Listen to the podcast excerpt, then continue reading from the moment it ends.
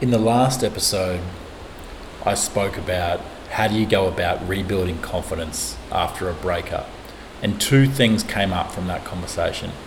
One was being able to manage your mood, and two was being able to work out how to become more self sufficient when you're on your own.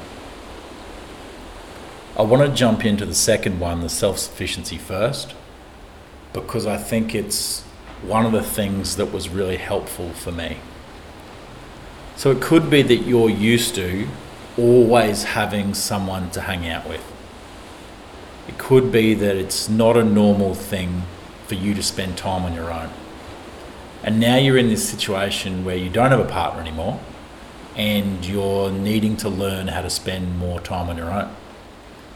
It could be that you start trying to fill that time in with hanging out with friends or even more dating or something along those lines just so that you don't have to spend time on your own.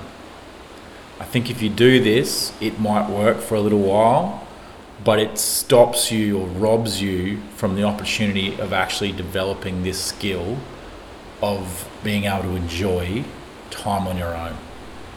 Now, I remember just how awful this was for me when I was on the road with Adina and I'd been in a breakup situation. I'm in a new job, don't really know what I'm doing, couldn't really sleep, and all of the thoughts running through my head were negative. And so I then would have hours and hours of driving between shops. And when you work in sales, you can't walk in sad. That's just not how it works. You're not going to walk in and sell something if you're sad. Just like if you walk into a date sad, nothing's going to work out for you. So I needed to learn how it was that I could basically, in that situation, and this becomes double pronged one, be okay with hanging out with myself, and two, being able to manage my mood. But also knowing that when I do that, it's entirely on my own. And so I went from this position where again I couldn't really hang out in time on my own. I would force feed myself books or movies or something along those lines, anything to keep me occupied. And so what was happening for me on the road, one of the things that I know never works for me is listening to the radio. I hate listening to the radio. Just it's just all over the place, and it, it's it's very distracting, and they talk about stuff that I'm not at all interested in.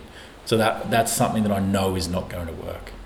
So I started listening to audiobooks, and that was just a different version of me doing the exact same thing that I do with books. Really exciting, really interesting. It's filling my head with my own, with new knowledge, right? That's kind of interesting. But what I ended up realizing was if I was going to show up positive at a shop, I needed to put myself in a state where I was actually feeling good and I realized that I could spend a whole lot of time listening to audiobooks, but the last half hour of that drive needed to be listening to music, and it needed to be listening to music to put me in the mood of exactly the mood I wanted to be when I walked into that shop. So at the time, I developed playlists of a whole lot of different artists for me to just be able to know I could grab something from those playlists and it would work. And just for me, listening to the radio Spotify doesn't work for me, the same reason that the radio doesn't work for me. Because it'll go from one song that I love to the next song that annoys me, that it's completely different genre to the song that was playing before. So for me, it's probably no surprise. I listen to a lot of DJs because I find that I can basically pick my mood and then they'll also help me get into state essentially. So I can just put something on in exactly the mood I want to be, and I'll just settle into that mood. And so for me, managing state, that was a big thing. But the other thing was when I'm self sufficient and I've got nothing happening with my time, it one of my mates had actually sort of said to me back in Canada, and it's all well and good that you read all these books. But at what point do you have start having your own thoughts? And so, recording something like this, or writing journals, or something along those lines, I get a chance to put what is in my head down on paper. I get a chance to start dissecting the way that I'm thinking.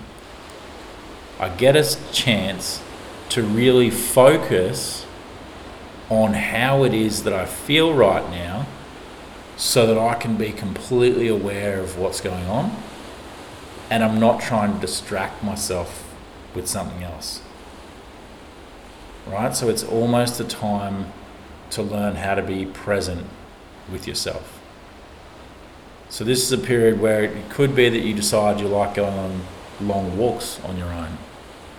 For me, I can go on a long walk, I'll listen to some music, and I'll just think for a couple of hours. And that will be an amazing thing that I might do on a weekend or after work or something along those lines. Something that I'd never really done before. For me, again, a bike ride is a chance for me to just hang out on my own, think about things, realizing that one of the things that I love doing is just spending time thinking about things. It might be, and then also knowing that it's not going around and round in circles, going the wrong way.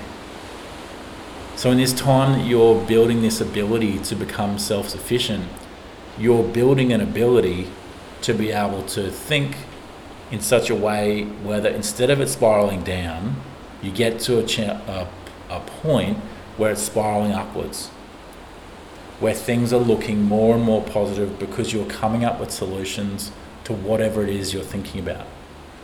And so for me, this is just one of the things that work for me.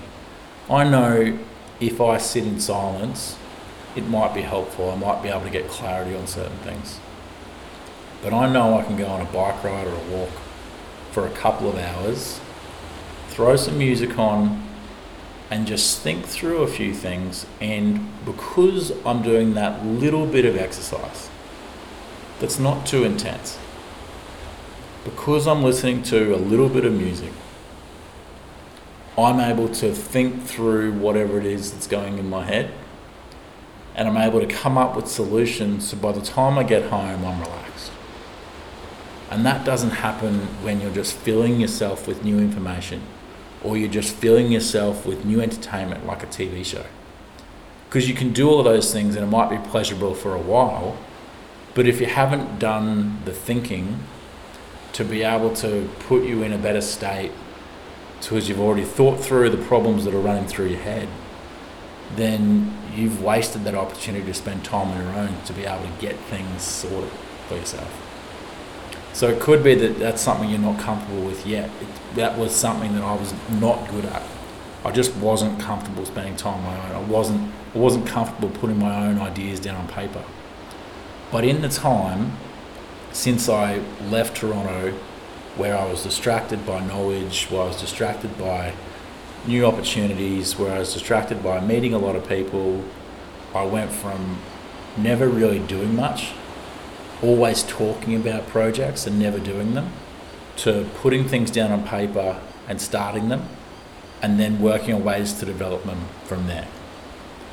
And that would not have happened had I not taken the time to spend time on my own and stop filling my head with outside information. And by the way, when I think music of what I'm going to listen to, in order to, to allow me to think, a lot of the time that music hardly has any lyrics. Because again, I don't know, I don't need that information filling my head, the lyrics.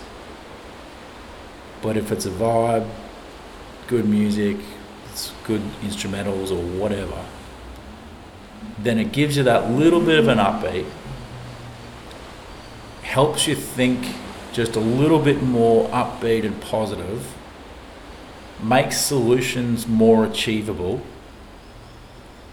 and allows you to think through things more quickly. And that's just my experience. This may not work for everyone, but I'd be interested to see if that's the case. And if it turns out that this is something that you can't do for yourself, this is a good opportunity for you to start talking to someone like a coach or a therapist or something along those lines. I find now I can set myself questions for me to answer and I can work through them if it's something that I need to work through in my head. I find that I can now do that on my own.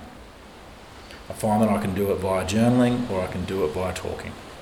I can be an idiot, like a weirdo, walking down the street talking to myself, setting myself questions, almost like coaching questions that I answer on the fly. But these are things that if I need to, if I have an hour when things aren't right and it needs to be right within an hour, I know I can fix it. Because I've taken the time to spend time on my own, to work out what works for me, in order for me to, to think more positively and be able to pull myself out of sticky situations where it feels like everything is going wrong.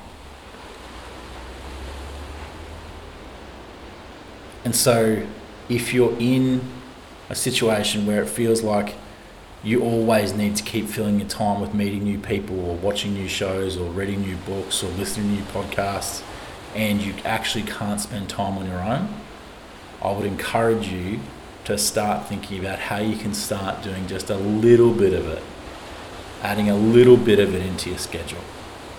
Because I think there's a quote from Tom Hardy that basically says, once you realize just how great it is to spend time on your own, it actually will become difficult to spend more time with people. And I think partly now, I, I do love spending time on my own more than I ever have in the past. I still also love spending time with people. But I'm most productive when I'm on my own. I can throw ideas by people, but if I actually want to get things done, it's on my own. So I encourage you, if it turns out that something's not happening with dating or something along those lines, there will be people that you know who may have been single for a long time who've worked out how to do this. I wasn't single for a long time, but this is one of the great skills that I was able to develop that I think will be one of the most useful things that I'll be able to have learned for the rest of my life. Because I know if I have a full day where I can spend it on my own, that's a full day where I'm able to do whatever it is that's most important to me.